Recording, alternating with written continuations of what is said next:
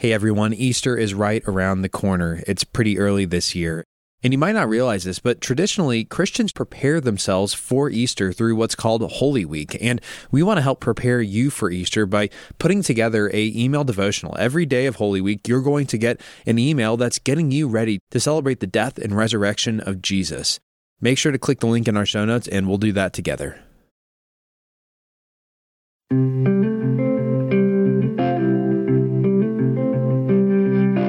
Welcome to 10 Minute Bible Talks, where we connect the Bible to your life and the time it takes to get to work. I'm Patrick Miller. And I'm Keith Simon. Right now, we're working through the story of David's life found in 1st and 2nd Samuel. When I was a kid, I did Boy Scouts. We had to memorize the 12 Boy Scout laws, and I could recite these things in less than three seconds during my heyday. But here's what they are a scout is trustworthy, loyal, helpful, friendly, courteous, kind, obedient, cheerful, thrifty, brave, clean, and reverent. That last one's kind of funny, isn't it? Reverent. Because today we revel in irreverence. It doesn't matter if it's Saturday Night Live or the president's Twitter feed. We love to smash each other's sacred cows, to deconstruct our most time tested traditions and values. It's often done in a spirit of play because the truth is, few things seem more ridiculous, to modernize than reverence. Reverence for tradition, systems, symbols. Now, my point here isn't that we need to harken back to some good old days where people were reverent. Some people in the 1800s might have been very reverent about George Washington while they irreverently whipped the backs of their slaves. See, we've never done reverence well. So when we read a story like 2 Samuel 6, it has a tendency to strike us as being strange and even a little bit unfair. Well, let's hop in. Verse 2 David and all his men went to Baalah in Judah to bring up from there the ark of God, which is called by the name, the name of the Lord Almighty, who is enthroned between the cherubim on the ark. They set the ark of God on a new cart and brought it from the house of Abinadab, which was on the hill Uzzah and Ahio, sons of Abinadab, were guiding the new cart. Verse 6 When they came to the threshing floor of Nacon, Uzzah reached out and took hold of the ark because the oxen stumbled. The Lord's anger burned against Uzzah because of his irreverent act. Therefore, God struck him down, and he died there beside the ark of God. Then David was angry because the Lord's wrath had broken out against Uzzah. Now, when we read the story, honestly, it's easy to side with David, isn't it? It feels a little bit unfair. The ox stumbles, the ark's about to fall out. Uzzah steadies it, and then God strikes him down. What? Three things are happening here, and they all have to do with reverence. First, no one was supposed to touch the ark. So the ark was kind of like the hot spot of God's holy presence on earth. And so it was a terrible act of irreverence for a sinful, corrupted human being to touch that holy presence. Second, the ark wasn't ever supposed to be put on a cart. The book of Numbers makes it clear that the ark was always supposed to be carried by people, by Levites in particular, not irreverently lugged around by a bunch of cattle third, and this is actually the most important one. It's the one that rarely gets discussed for some reason. David was using God. At this point in the story, he'd consolidated his authority over Israel, and God always intended this. But now he's taking Israel's greatest religious symbol, the Ark of the Covenant, and he's going to set it up in his city. And so he's trying to use God as a prop in this story to prop up his own authority. And Uzzah, he was more than happy to go along with this, to use the ark to elevate himself to a higher political position. This last form of irreverence is the worst form.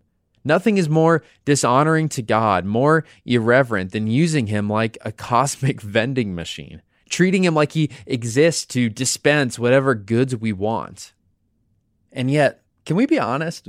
A few things come more naturally to us than using God. Before I was a Christian, I remember making deals with God all the time. I just did it naturally. You know, hey, God, if I give you X, then you give me Y, okay? And I didn't really realize what I was doing but I was haggling with the creator of the cosmos. And after I became a Christian, I, I wish I could say, oh, yeah, I stopped. I knew better. But I didn't. In some ways, I was actually kind of worse. I, I thought to myself, well, hey, I'm a better person now. So don't I kind of deserve more from my cosmic vending machine than I did before? Are you trying to cut deals with God right now? Are you trying to use God to get whatever it is that you want? An obedient child, the next promotion, a girlfriend, a boyfriend, a spouse. At the time of this recording, uh, there was a, a famous Christian writer and teacher. His name's Josh Harris, and he revealed that he no longer considers himself a Christian.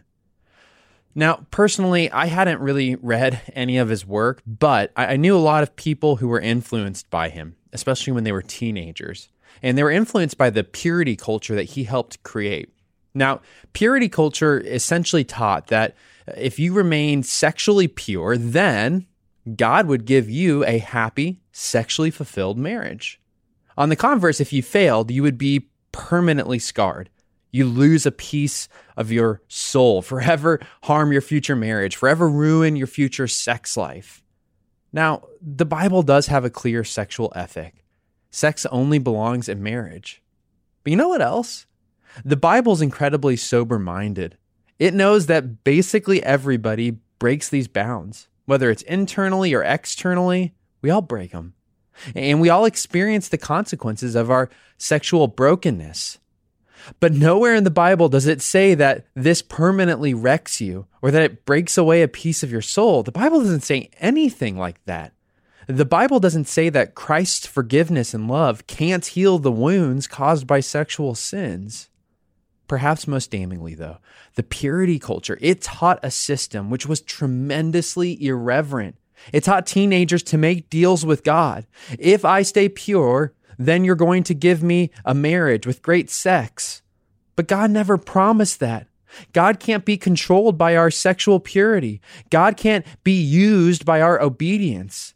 At the heart of purity culture, at the heart of any effort to use God, is the belief that our work earns us God's love and God's favor. But our works can't do that. The only thing our works can earn is our own condemnation. God gives his salvation to us as a free gift. We can't manipulate our way into salvation. We can't manipulate our way into God's good graces. He gives it freely. In 2 Samuel 6, David gets so frightened by what God did to Uzzah that he leaves the ark outside of Jerusalem. He gives it to a family. But he ends up seeing God bless that family tremendously. And David, he takes that as a sign that God actually wants David to take the ark back to Jerusalem, but not on David's terms. God's not going to be used by David. God's not a prop for David's power. No, God's only going to give himself to David, give himself to Jerusalem on his own terms as a free, undeserved gift. And so when they bring the ark into Jerusalem, there is a party to end all parties. David is dancing. Animals are being sacrificed every few feet so that everybody, whether they're rich or they're poor, it doesn't matter. Everybody gets to enjoy a delicious feast with meat. It was a spectacular time, a spectacular time to celebrate God's amazing free gift himself. Jesus gave himself to us as a gift. And he says that one day we'll be invited to an eternal feast, celebrating that gift forever together. Today, let's confess the ways that we've wanted to use God.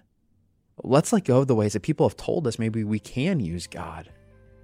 And let's open up the hands of faith to receive God's free gift, God's free love for us in Christ.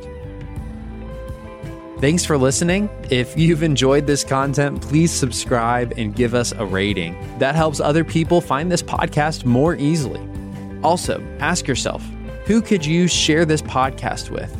Texting an episode to a friend or a family member is a great way to help them grow spiritually. If you want to go deeper, check out our show notes for book recommendations.